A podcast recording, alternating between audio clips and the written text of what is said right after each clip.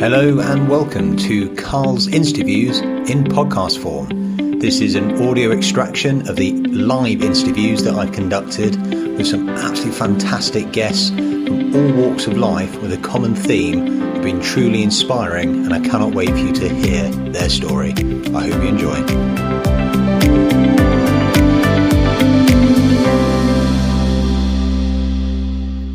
Hello and welcome to another of Carl's interviews. Today I'm joined by Hannah England. Hannah, obviously a former GB middle distance runner, but also a superb ambassador for her sport and wider fitness and inclusivity. She's a member of a number of committees, and that is something I particularly like to discuss with her, as well as obviously the athletics career in which she was so successful within. So, Hannah, tell me obviously, some people may not be aware these committees exist or what the extra stuff involves, and certainly not the value you add to future, current, and former athletes. So, do you want to talk to me a little bit about, I suppose, all the committees that you are on? Um, right. Well, there's uh, the main one really. I'm chair of the UK Athletics Athletes Commission. Um, so that was started probably four, well, it my term as chair is up in a few months and that will mark four years of um, that existing. We had one, um, I want to say maybe 10 years ago or so, but it fell, fell out of it for whatever reason, it sort of disbanded. Um, but thanks to Kelly Sotherton, um, ex-heptathlete and 400 meter runner, um, we revamped it four years ago and started it again. Um, it's been really rewarding. I think uh, it's really cheesy but um, I remember a race organizer once, in regard to drugs testing at his meet, he said, if you're not part of the solution, you're part of the problem. And that always really resonated with me. And then and this opportunity came up with the with the commission. And I kind of thought, oh, screw it. Like, yeah, we, we all sit around there at meal times complaining about what goes on in our sport. Um, and I'd done that for years. I'd done that for a decade. And I thought, all right, you know, if I, I, can continue to do that, but I might as well try and actually influence change at the same time. Um, and then there was the opportunity to become chair. And I thought, well, again, screw it, I'll go for it. You know, if I'm going to do it, I'll go the whole hog. Um, and it's been, it's been really rewarding um, like personally, sort of like my development. Um, I, I, was I was a full time athlete for a long time, and that's quite um, that's quite linear. It's quite focused. Um, so to have the opportunity to build my skills outside of that, that was that was super fun. Um, and then it is just a, it's a privilege to try and represent the other athletes. Um, I like love the idea of giving back even a tiny bit. I I love my career. I don't have like many complaints or many things I'd change.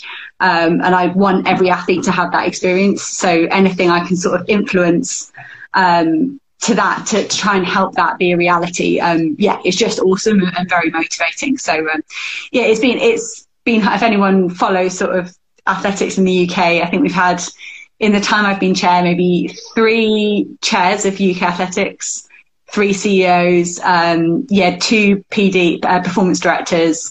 Um, it's it's in, on the Olympic side. We've had this con- continuous uh, with Paula Dunn on the Paralympic side, um, but it's it's been a lot of effort to get to know different people and try and try and influence in an effective way. But that again, personally, that's been a big learning curve. Um, but you know, as a commission, I, I think we could just have some continuity for a year or a year and a half with some of those like decision makers. Um, we'll be away and running. Um, but like all these people have been very supportive in their own ways. But I'm, I'm pretty excited about like where the commission can go. I'm going to step down as chair in October um, because I think I'm, t- I'm too far removed from competing. I, I want to support them as a group, but um, Andy Hayes is an ex cross country runner, um, ex current cross country runner, and he's going to come in um, and uh, be the new chair. So I'm looking forward to supporting Andy doing that. So that's the main one. But then I also I'm on the European Athletics Athletes Commission, um, super fun. I got like elected to that from um, competitors uh, at the European Champs, so that's kind of fun. Um, and yeah, get a similar sort of thing on on a European scale, and they're really tuned into the the council and European athletics as well. Um, so we get to input and from everything from like education for athletes and through to stuff like the hot seat at European Champs. So they they make people sit on the the the non-automatic qualifier. We can't say fastest loser. Um, make them sit on that chair and, and wait to see if they're going to. You so we kind kind of weighed in on stuff like that and uh, tried to influence like a broad spectrum of kind of athletics in Europe. Um, but I also do a role with British Gymnastics, which has been really rewarding. um, they have an athlete rep group that I've sort of tried to help on that side as well. Um, so I think that's it in terms of like those committees and commissions. I don't think I'm forgetting one, but uh, yeah, those are. It's, it's, it's really fun. Um, it's a total learning curve. Like when you're an athlete, you think, oh, I want to change something. You know, if something's not going right in your training, you change it and that's it. It's different the next day. Um, so to have to have that patience and like perseverance to kind of drive change. But hey, I, I heard that's more like real life than uh, being an athlete. So it's good. you covering about 9,000 different points there is trying to juggle and unpick various bits. So I kind of do it in reverse order. The first one, when I read about the gymnastics singing, because of kind of going through it, I was thinking, sure she was a runner doing middle distance. How did that come about and how does that work? Oh, well, it was. It's actually a UK sport um, stipulation as part of the funding that you have to have athlete reps. Um, that came in maybe three years ago, as a result of UK sport really feeling like they didn't have their finger on the pulse um, with really how athletes felt they, they do exercises and they do questionnaires and they do end of season reviews. Uh, but they sort of took a look at, look at what they had and realized they needed to, to have to formalize that athlete rep role. Um, but our commission in athletics predated that um, necessity. So it because we were up and running, um, yeah, the, the performance director in British Gymnastics was like, oh, like, can you help us come and make our rep group um, formalize? They also, at that time, they didn't have a female that potentially could slot into that role for you know everyone's personal journey with retirement and timing. Um, so we had a male equivalent, Kristian um, Thomas, who's a ex gymnast, and I was sort of the female equivalent. So Kristian with his real specific gymnastics knowledge, me with my experience of athlete representation, um, and then yeah, to bring that athlete perspective as well, I think was um, yeah, I, I, yeah, I think that was part of the attractive. So the structure of having athlete reps, but then that perspective from a different sport. And enjoy you referring to him as a male equivalent. Does that go down well? yeah, yeah, it's fine. Do you find as well, because obviously with being a part of so the European, the British, etc., do they complement each other, or do you sometimes find yourself pulled in different directions with what you're doing? That's a good question. I think um, I think they complement each other. It's you know Britain's a big nation in Europe, um, and they they kind of tend to do their own thing, and they can they can be a bit sort of uh, you know because they have they have that clout.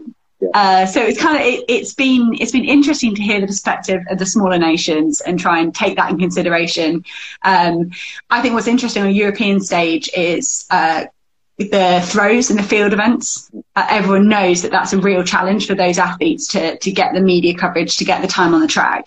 Um, and I knew that in Britain, but that's been really helpful to like hear that from a European perspective and hear like the solutions and the ideas that are coming out of a European uh, community, and then kind of reflect on that in a British community. Um, yeah, I think it complements. It's all it's all layers. Obviously, we're doing fantastically well again at the Olympics. Do you see our success there assisting in terms of a lot of these areas, everything from people's interest in it to the support and opportunities it presents? Um, yeah, I think it's just I. I know I won't swear. I love the Olympics. This is my second one uh, spectating. I did 2012, and I'm just it's such a spectacle, and I just love it. And I think it's it's so good for sport internationally and nationally across all the different um, events. Every year it's just such an opportunity to sort of push it to the forefront of, of everybody's mind like how important sport is uh, yeah for, for, for the whole community like whether you're whether you're trying to win olympic gold or just just take part. About um, in terms of athletics, the field events are obviously get slightly less coverage because I regularly get from Sarah the fact that the, these other sports, if you like, the, the, the deemed lesser sports or minor sports, always get the same. And it's one of the things I know when she was looking at the British Olympic Commission was doing the same, saying you need to champion these others. And what I've seen that's been fantastic is the way it's worked out this time. Some of the much smaller, lesser known sports have been front and centre, and the fact that we've medalled there has given it a coverage, I suppose, no one would ever expected. I, I think it was um, Nick Willis, is a, a New Zealand um, 1500 metre runner, and he was saying, "Oh, I wish athletics was on at the start and we could get all that attention for the fullback." Um, I don't know. I kind of think I feel like everyone's waiting for the athletics, and that's kind of exciting. And uh, you know, it's kind of you're teasing people saying it's coming at the end. But yeah, to get to get some of these smaller sports um, out there on the telly, you, despite the time difference we've got between Britain and, and Japan, um, you can see already like it's capturing people's imagination. And I just love the idea. I love the idea of just kids sitting there watching TV and, and just know, finding some bizarre sport they maybe didn't even know existed a month ago and uh, get, getting excited about that. The big thing is you've got some absolutely incredible athletes that are now going to get more investment, sponsorship, support on the back of this coverage that potentially they wouldn't have done because let's be honest, it is often athletes get potentially more or they're front and centre with the cyclists than others. Whereas I think it's a real opportunity. As an ex-athlete, clearly you're going to be slightly biased, dare I say? yeah, yeah. I, I, think I think the spread of funding is important. Um, one, I think, like one of the superpowers of athletics is that the inclusivity across all the different events that you could be a thrower, a jumper, a sprinter. Uh, you know, there's so many different disciplines. Um, you know, every sport thinks they're special, but we really are. Um, and you got like, I could say, you know, 30 sports in one and all this, and well, 30 might be stretching. But uh, yeah, I, I, I love the idea of in athletics that you know you can bring a whole family of kids down to the track and each kid will find their niche um, but showcasing those those other sports um, i think I think is really important for the nation. You're just you know, people fit into fit into different boxes, and you just want everyone to find find a sporting box. So, I wish there was enough funding for all of them uh, to have. Yeah, I wish I wish funding was never an issue uh, for any sport, but yeah, unfortunately, there's only so much money, isn't there? Um, a complete broad spectrum of guests in terms of experience and also time in. And I, I, suspect with when you started your journey, you were kind of benefiting from that little bit more investment in terms of time, opportunities, and money because you started them right as a teenager with a local athletics club and kind of built on from there. So, do you want to talk to me about, I suppose, that initial journey and what made you decide that athletics was the one for you? Um, I come from quite a sporty family. Um, like cricket is our family sport. Um, I am naff at cricket. I used to not bowl and bat last. It was tragic. Um, and going, I remember doing cross country at school, coming third, thinking, hang on a minute, my effort actually matched my uh, result. Like that was fun. Um, and going to my cricket coach and saying, athletics clashes with cricket. What should I do? And he said, "Why don't you go and try it? You can always come back." so I, it was really that uh, I'm really quite mal coordinated. Um, like people think I'm being modest, like I'm really, really, really not.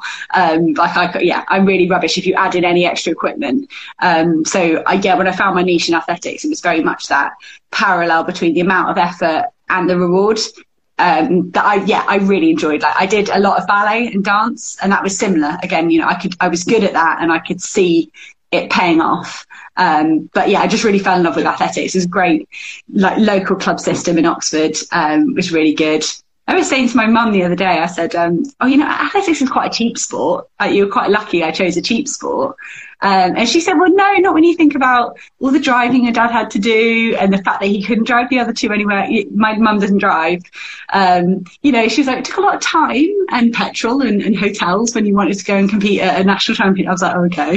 you know, I was thinking it's not got a boat or a horse, but um, yeah, I was very lucky that I had very, very um, supportive parents and like could transition into university environment uh, really well. And then just off the back of that is we've got a great setup in Britain, I think, for for nurturing athletic talent.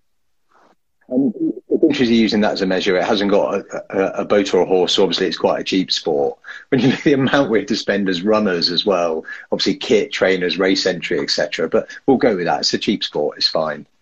so, at for you then did you really? Was it you that realised, or someone around you kind of point out? Actually, quite good at this. You could go further. Was it successes at uni, or was it even beyond that? Um, it was probably beyond university. I was super lucky. I had the same coach for my whole career. Um, so from 14 to 33, um, which is quite unique in athletics. A lot of people, they might have the same coach maybe 18 upwards, like that sort of thing. But to have one from so young um, was, I, I, think, a big strength for me. Um, and Bud, my coach, he, he just, he never, never pushed. He never said, oh, you're going to go to the Olympics, you're going to do this, you're going to do that. It was all about just staying in the sport year on year. Um, and as I matured as an athlete, I realised quite how restrained he was when I was a junior because I did have talent and I and I did run well as a junior, but I was doing nothing. I was doing three, four days a week. Um, he was a senior coach already, coaching senior internationals, so he knew what he could give me, and he didn't. He very selectively um, progressed me as an athlete um, in a way that meant I loved the sport, I loved training, I loved competing, that I was always going to stay in the sport because of the way he nurtured me. Um, so I think that just allowed it to be quite a natural progression. And I made I made a big uh, I did a year out in America as part of my studies. Um, and I massive PBs there. That was the first time I had a coach that was like, probably treat me a bit more professionally. yeah, she sort of put the fear in me and uh, and pushed me to my limits. And that I made a big jump up there, and that was when I could become a prof- professional athlete and um, yeah, sort of a senior international from that. So it kind of happened. I, I, was pretty academic. I was really into. Um, I did biochemistry. I thought I was going to do a PhD. Um, that was like no, my brother and sister did PhDs. I thought that's my life a PhD will be all right for running because it's not a it's not a job. I can still run alongside it. Um, my brother told me that's not true. Um, but uh, yeah, like so, I sort of just thought that would be my pathway, and then sort of accelerated a lot, a lot better than I thought I would towards the end of university, um, just before time, which is um, that again. I was really lucky that it it was a really clear choice. I was running so well. I had funding. I had a kit contract. Um, it was really nice, sort of. Okay, this is what I'm doing now. Like, yeah, this is my my best opportunity when I finish university because as you say, it's not conventional, is it? And often we hear stories of, especially young athletes, that show potential and are pressured. Either the coach gives him pressure or externally. So it's an interesting approach that he's, and you can tell that comes across from interviews you've done, to how you perform in the sport, that love of it, enthusiasm. But I wonder, looking back, do you ever think? Should he have pushed you a little bit harder? Could it fulfill more potential? Or are you happy with the love of the sport you have now as a result of all this? I mean, I think the, I, Katherine Grainger was just saying on the telly before this, like when you think how hard it is to make an Olympics, make Olympic final, do all that, do all this, do all that. Like a silver medal at the World Championships was epic. Like that, the the chances of pulling that off on that day are ridiculous. Like it's just, you know, it was bonkers. So I think I wouldn't change a single thing along that pathway. For yeah, for that reason, you know, I, I think yeah, I, I don't th- I, I, don't wish I also had a world junior medal or a European junior medal or that sort of thing. I, I don't have any medals in the age groups. Um, so yeah, I, I, did represent I did representation at that at that level, but um, yeah, no, I'm fine with it. on the spirit of kind of looking back, you also said that um, there's not much I would change or much I would do differently when you were talking earlier. So it's got to ask the obvious question: What would you then, if there wasn't much? There's going to be some things. Um, what would I change? Um, I think like uh, I towards the end of my career, I struggled with injuries and illness. But it was illness really. I think I could have learned lessons quicker. Um, and I think potentially I didn't have a smooth run into getting a silver medal at the Worlds, but um, yeah, on that sort of sense of enjoyment, I distinctly remember the day after getting a silver medal, just going, I thought that would be worth. Like I thought I'd have to go through more heartache to to get this. you know, you sort of, you know, I'd had a few injuries. It had been a bit tricky, but I was like, well, I thought it would take more sort of angst than that. I didn't think it would be such a, a fun journey. Um, so a part of that came afterwards, and I think uh, it was almost like a, it's always like a poison chalice, like knowing what made me very good. Um, I was more stubborn about sticking to that um, so potentially always like battle to, to do what I did in my best years rather than sort of accepting I needed to change and adapt. Um, whereas if I'd maybe had more disruptions along the way to my peak, I might have been more open to learning that. Um, but, know, I was quite stubborn. I was like, you know, it's simple. All I need to do is get back to what I was able to do those years. Um, I, I, did. There was there was some growth and some change. I sort of appreciated. I needed to train my body differently, um, but I was probably slow in learning yeah, in figuring that out. But um, yeah, which is, which is a bit frustrating, but it's all right. Yeah, could be worse. One way look at it, and still a, a, world champion silver is not to be sniffed at by any stretch, isn't it? Yeah. no, no, yeah. So the other thing I'm always interested as well is, and, and you've kind of benefited and been a victim of this as well, is the rigors of the selection process. Um, we're very blessed within the UK. We've got some really good middle distance runners, and even as recently at this Olympic selection, we saw some fantastic young women all competing, a number of them at the standard. So, do you think we've got it right in terms of, as a country? Do you think we could learn more from it? And what's it like for you being on the other side of it, where you weren't? There was obviously three places, four people, and you didn't make it.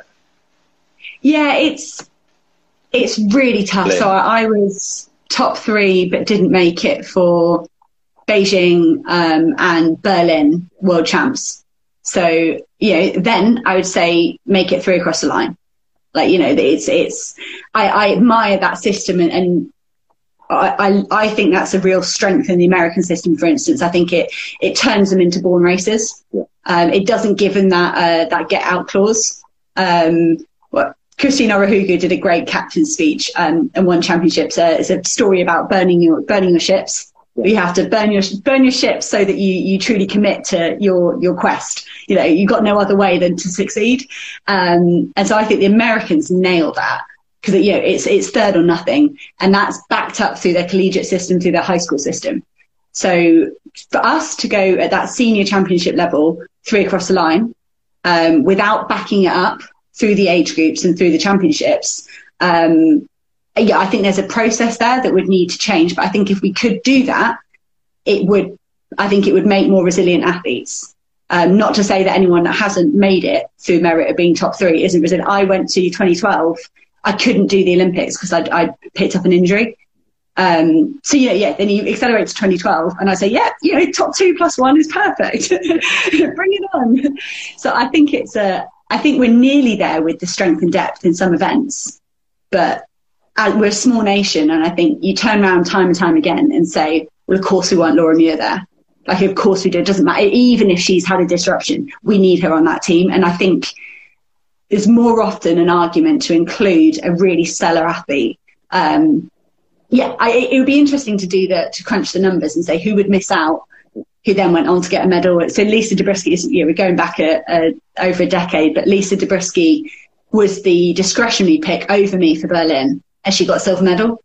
So you can't you can't say oh you should have taken the, the young up and coming Hannah you should have taken Lisa because she got a silver medal. So it's it's complicated. I think um, it would be nice for athletes to be in a position where they control their selection utterly. Um, it, it, that's I think that's the hardest thing for athletes. Um, if they don't qualify automatically and they're sitting there and waiting, it's just it's just the pit. Like it, to feel out of control of your biggest passion is just a nightmare in a very objective sport. We're not gymnastics, we're not diving, we're not. Um, I think that's it's quite often heartbreaking. So when that comes to four, I'm like, yeah, just put it three across the post, and you know where you're at. And it's, I think it puts, um, I think it would take the pressure off the governing body as well. There's so much angst uh, from those from, those discretionary picks, but it's a can of worms that I don't want to have to answer ever properly. One has to be responsible for. Do you think at all? Because obviously, by missing out as you did in Berlin, did that motivate you or inspire you for what you then wanted to do in South Korea, or was it just how you were naturally maturing as an athlete, progressing with your training, that you were the right person to go there? Um, I got asked that question a load. Um, I won the trials the year after, um, I'm not, and I was reflecting on this with my husband the other day. Like, I'm not really um, a like fight and prove them wrong. Like that's that's not really my my forte. Like I, you know, some people are like, ah, oh, I just got to beat them. Yeah, like that. That just sort of stressed me out. Um, so no, it generally just I was generally just gutted. It wasn't. I was motivated by the fact that I was running PBs and I was very close but it wasn't yeah i was genuinely just totally gutted by not making it. Um, and i think that a lot you know some people when you got head-to-head rivalries and you've you got intense situations like they weren't natural to me. Like they weren't yeah that wouldn't bring out the best in me. I, would freeze more often than not. Um, so for me it was very much sort of trying to block all that out. Um, yeah so it's because that's it's, it's, a common question. Oh you just missed out. It's going to make you better. Um, but for me it was if I I would be too emotional about that to use it, if you know what I mean. Like, yeah, I don't know. That's just me. People about is as well when you're going to a race. So literally, um, you're in the warm up area and going out to the track and starting. it's been fantastic listening to people's different experiences. Those that kind of take in, listen to the crowd, those that are aware of those around you. What was kind of your experience, and how did you deal with things? Um, very insular. Um, I'd be all about trying to keep myself in a positive mindset. Um, it, the more relaxed I was, um, the better I would run. I, I wouldn't get it. I couldn't get fired up. I would only get anxious. So it was about being relaxed. And for me, that was about trying to control as much of the situation. Like it's sort of pseudo control because of course I don't have control because there's 12 other people, like the 11 other people in the race is chaos. Um, but if I could like fool myself that I had an element of control and that I was in control of my race plan and how I was going to execute and I could relax, then that's when I could unleash a great sprint, sprint finish. I could conserve that energy. I could maneuver, make good decisions. Um, it was much more about trying to be insular. There were obviously periods like the 2012 Olympics, Commonwealth Games in Scotland, um, where I was like, no, like I am going to look up. Like this, this is bigger than just, you know, I'm running three and three quarter laps in this way. Like I, yeah, you had to, had to take that in. Um, but yeah, in terms of like those, those, I would just try, it's control uh, which is such a fragile thing to rely on, but I tried to. as well as kind of because especially you starting as a younger athlete and progressing through, you found yourself mentoring or supporting the younger generation coming through as well?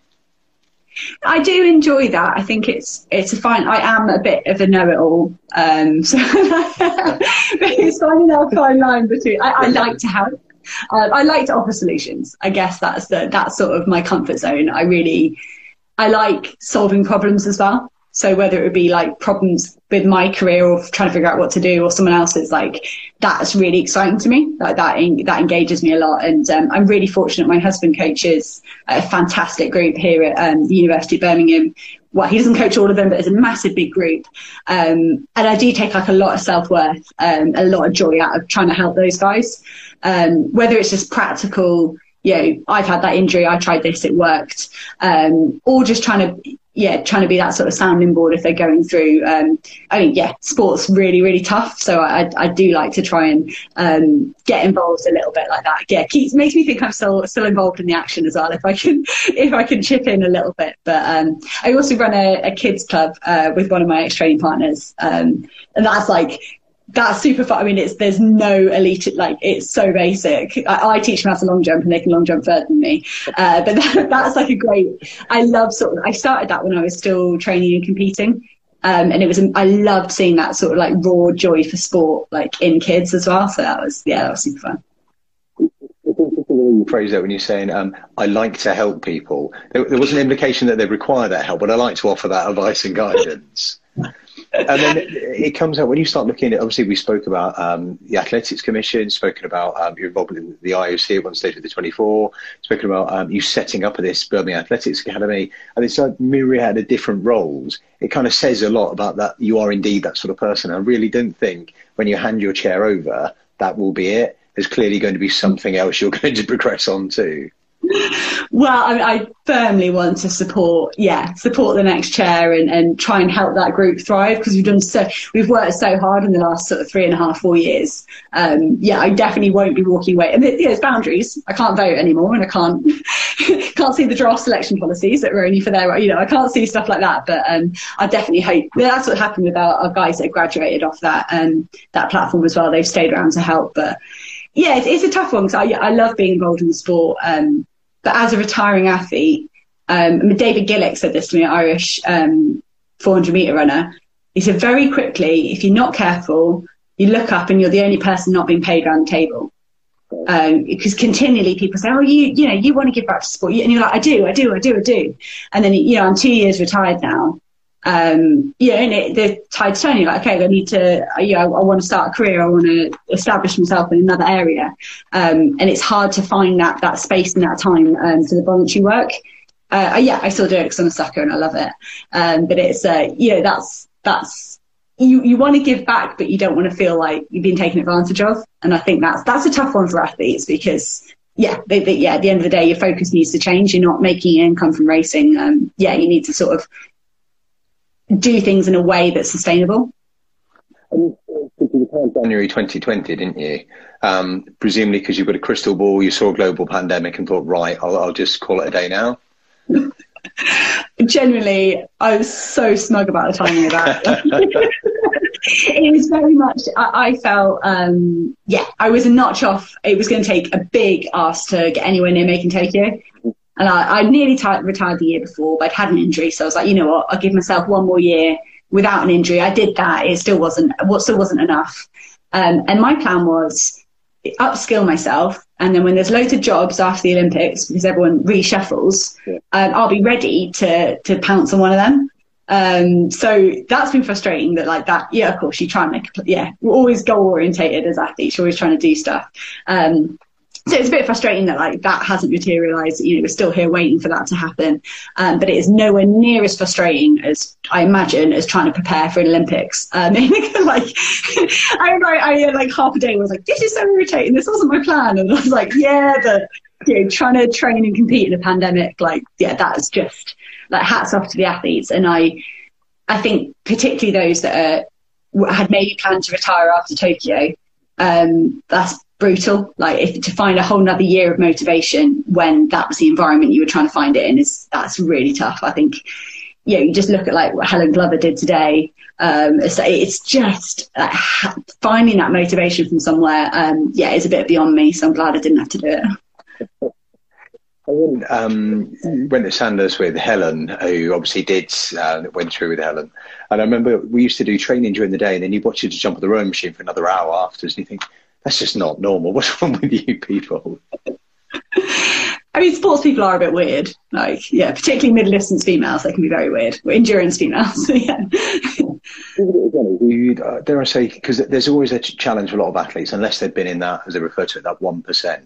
The what next is they retire young. Sometimes there might be a little bit of money put aside, but often it's that very quickly dries up. And then if they're not doing other things, or they don't have potentially a degree in biochemistry and are working on a dozen different panels, it must be quite difficult to what they go on to do. Do, do you think we, as a sort of the British society, support this enough, and the Athletics Commission, etc., do enough to help with that transition?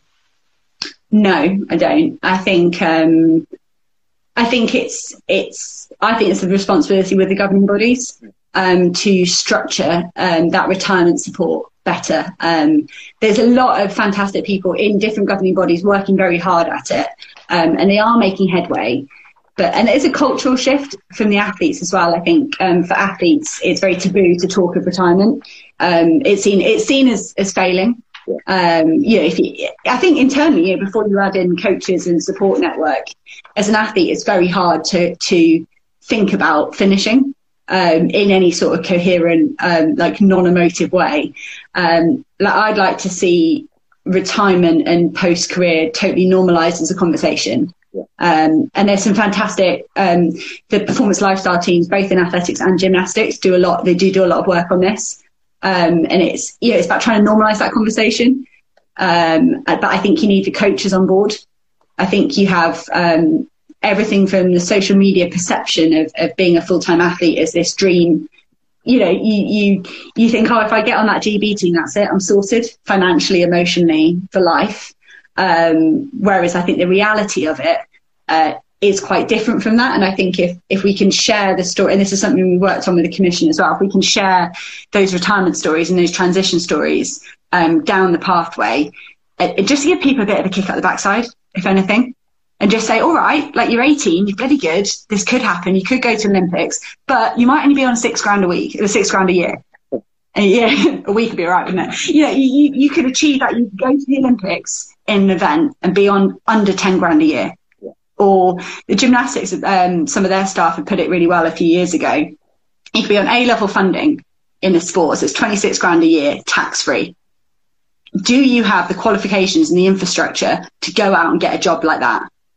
So you you're creating a lifestyle and, and a way of living that's almost it, it's not not to say like it's it's required to help you perform well, but I think it's a it's a real it can be a real shock to the system when they go at you. I remember the number being thrown out was something like 34 grand a year would be the equivalent if you're paying all your taxes and stuff. And you need to look at it. You look at a young athlete on funding and say like, can you, you have you set yourself up to do that after your career? Um, so yeah, it, it is it's an area that we are very passionate at on the uh, on the athletes commission. Um, I think there is a responsibility from governing bodies.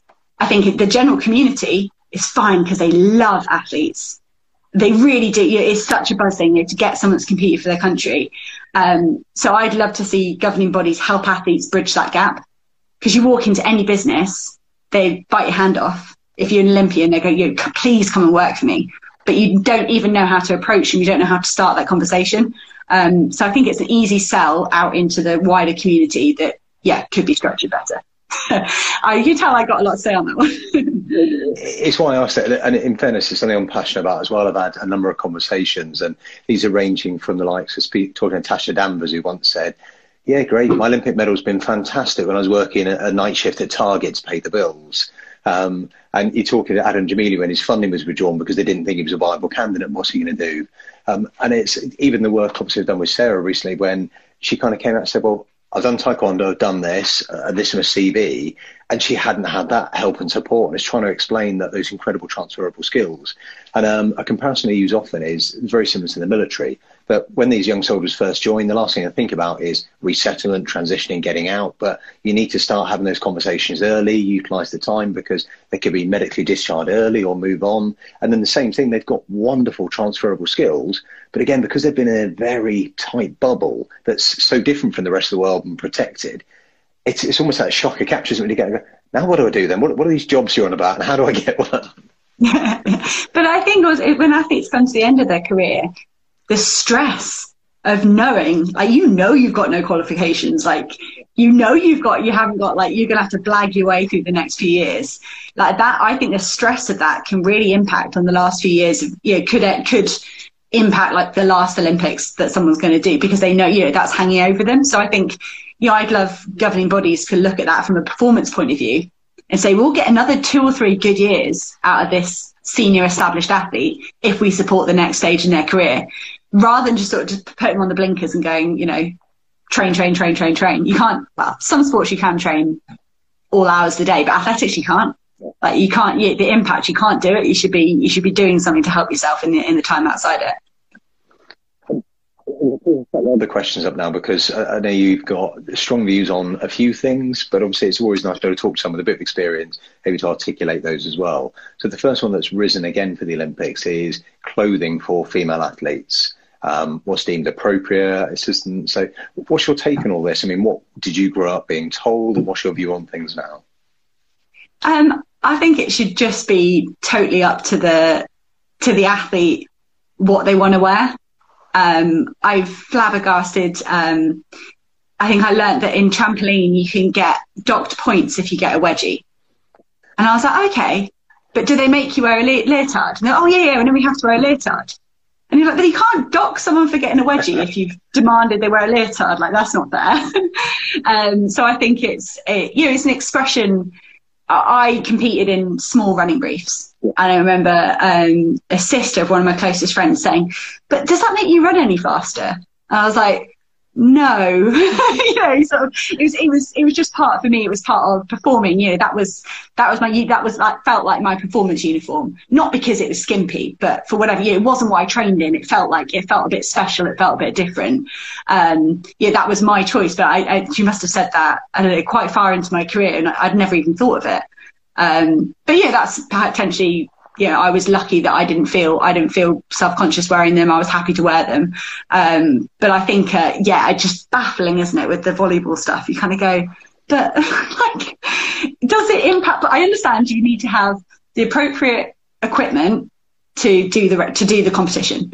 Like that, that, that's fine. I got no problem with that. But like, why does that have to be smaller or larger or, you know, and I think I love the, um, there's two German gymnasts that have they started at the Europeans a few months ago, chosen to compete in leggings um, because they they've said yeah they wanted to desexualize the know they they much more eloquent about it than me. Um, but you kind of think, yeah, like, yeah, and they had the backing of their federation. They've managed to do it at the Olympics as well. They got permission to do that. And you just kind of go, yeah, if that's what you want to wear, then, then go for it. Um, so I, I, think it should be totally up to, it should be totally up to the athlete and, and then that should be supported. Uh, yeah, male or female. I mean, when you look at it, I think that in the majority of sports, um, you can indeed you wear things appropriate for the sport. So what you have seen is obviously um, clothing's changed over time, and for a lot of runners, obviously back in the 80s, every all men had incredibly short shorts. Didn't they? Kind of progressed on. The only time I think clothing should be um, monitored is we went through the period with swimming, didn't we? Where actually the the outfits people were wearing actually were performance enhancing. But beyond mm-hmm. that, it's I still cannot fathom why. Right, so you're a female, so you need to run in pants, and that's what you need to do. And how we are still in this day and age, but also slightly, I suppose, more worryingly, it's been proven very sadly. We've had issues with um, teenage girls, coaches, um, the sexualizing of them, and the inappropriate behaviour. So why are we almost encouraging this in the way we're making them dress? Yeah, no, I, and I, I totally agree. And I think, yeah, if you if you you know you get to 16 you get to 18 and you decide you know if that's your way to perform that's what that's what you know you like to compete in then that's fine. But it is i think like at english schools for instance our english schools track championships there's a lot of uniforms where like knickers are the only option. Right. and that's like and that's going to put people off the sport as well. A lot of a lot of girls will turn around at 12 13 go i'm not wearing that in front of you know you're so self-conscious at that age. Like i think it's uh, yeah that could be yeah, yeah, but aside from this potential like sexualization of a, an outfit and stuff as well, it's that it's that yeah, like takes it takes a lot, you know, very confident teenager to go, yeah, I'm all right in uh, basically my pants. yeah, so it's yeah, and that's just just in athletics before you look at yeah those other sports as well the same way you were saying about a potential study for those that um, didn't make the top three but were selected anyway, how they performed. The same with actually looking at individuals who have showed potential but uh, decided not to progress down the route because they don't feel that appropriate clothing. And if we almost said, right, wear whatever you like, how would we progress then? Would it open up more? Because in essence, it is a barrier, isn't it? No, I, I absolutely think it is. I had this group with um, like young athletes, and uh, so we did 10 to 16 year olds and the girls once they get to 13 14 and their bodies are changing um you can see it's it, it they they won't they won't use their arms you know they'll they'll run like this and that's that's when we're just saying you can wear what you want you can wear your you can wear your PE t-shirt and your PE shorts. You can do whatever you want. Um, but yeah, to almost have to jump forward and go, if you want to compete for a club or you want to compete for your school, all right, that's now a vest and some tight short, you know, smaller smaller outfits. Like it's got to, yeah, it's got to put people off you think in any of the positions you currently hold or you're aspiring to, you can have any influence on this? I don't know. It's a good. You do you think? You think English schools is one, you know, and and yeah, it, it could be again. You know, I haven't done English schools for for years. I haven't w- gone and watched for a couple of years. Um, I could be being dated, like what you know, what weird to compete in. Yeah, it might have modernised a little bit, but I always think uh, Hampshire white pants. like that's, that's no, as a, as a, as a, as a young female. So if you started your period, say you started anything like that, and the prospect of competing in white pants, like whoever thought that was a good idea, I have no idea. Female was it? It was clearly a man that went, oh, "I've got a great idea. Let's do this." yeah. the last thing let's just cover briefly as well is again, it's been something that's particularly prevalent we've seen with these Olympics is the impact on performance on mental health. And again, I'm interested in your take. Do you think we educate our young athletes enough? We support them enough? And could we do more? Um, I think you can always do more. I think it is such a different place for mental health, just culturally. Yeah, I can't speak for every country or whatever, but certainly our country, like it's been a big part of the conversation for sports and non for everybody um, in the last few years. I think that's I think it's great the way that's been pushed to the forefront, and it's it's just a different cultural um, sort of attitude towards it in Britain. Um, but you, you, can you can always do more, and I think as an athlete, you're so you're just so willing to dive all in like of course you are. Like it's your passion it's your identity it's everything. Like it's it's it's like a black hole. Like you are going to jump into it and you are going to give it your all. Um, and i think as you can throw medal targets and you know medal targets are, are too too highly emphasizing all the staff around there they'll go okay let's all jump in. Let's all jump in that black, black hole. And i think it takes like a, a really strong support person um, to to check themselves there um, and I think, and all of that comes to a head at, at, the Olympics or at major championships. It does. It just spirals and escalates. Um, you know, in, acceptable behaviours when you're driving to performance from all sides are just it's so polluted for me. I think it's it's really effing like really hard. Like you, yeah, everyone will just turn a blind eye if they think that that's gonna gonna and that, that's that's very broad stuff you can turn a, black, a blind eye to. But the, in terms of mental health, you kind of go, oh, they'll hold it together for six months. You know, they, have got the Olympics. We can't rock the boat. Like, yes, they've got some really bad habits, and you know, whether it be eating, whether it be meant, like depression, anything like that. And so we'll hold it together, but we'll deal with it in six months. Um, and I think that's a big thing in sport. You see people very willingly delay it. Um, and I think, I think that's, I think that's maybe the responsibility of coaches and parents and support staff. Um, and if you nudge an athlete the other way, if you nudge them towards that black hole, like they're gone because they're, they're, they're halfway there anyway. Um, yeah. And I think it's, I, I, don't know if that's really answered the question. It's a bit of a rant, but um, I, I think you have to do more. And I think I hate, I see it in so many aspects of sport that, oh, but they're running, re- they're competing really well. We'll just leave it for a bit. Um, and, and yeah, we'll just tolerate, we'll tolerate that bad behavior or that, that alarm bell because they, they might get a medal in six months. And, uh, that's, and I always remember like people saying like, okay, uh, an athlete, a healthy, a good athlete will get you one medal, a healthy athlete will get you two.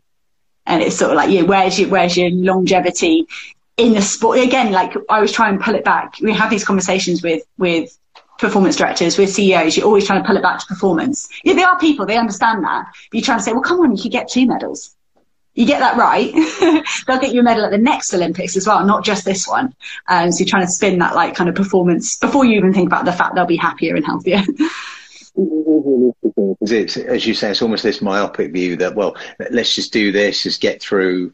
But I had a wonderful analogy recently where someone was saying you almost compare so, someone struggling with mental health to the same way you treat a physical injury. You don't just carry on as it, excuse me, as it worsens. You treat it, find a cure. You also work out ways of preventing it reoccurring. You then build up around it, don't you, and carry on. And I think definitely it's not something we've got quite right, quite right yet we are improving very slowly the stigma around mental health, but I also don't think we're in this position where we're doing enough for it. And as you say, I still think we've got a long way to go, sadly. But it's it's so hard to solve.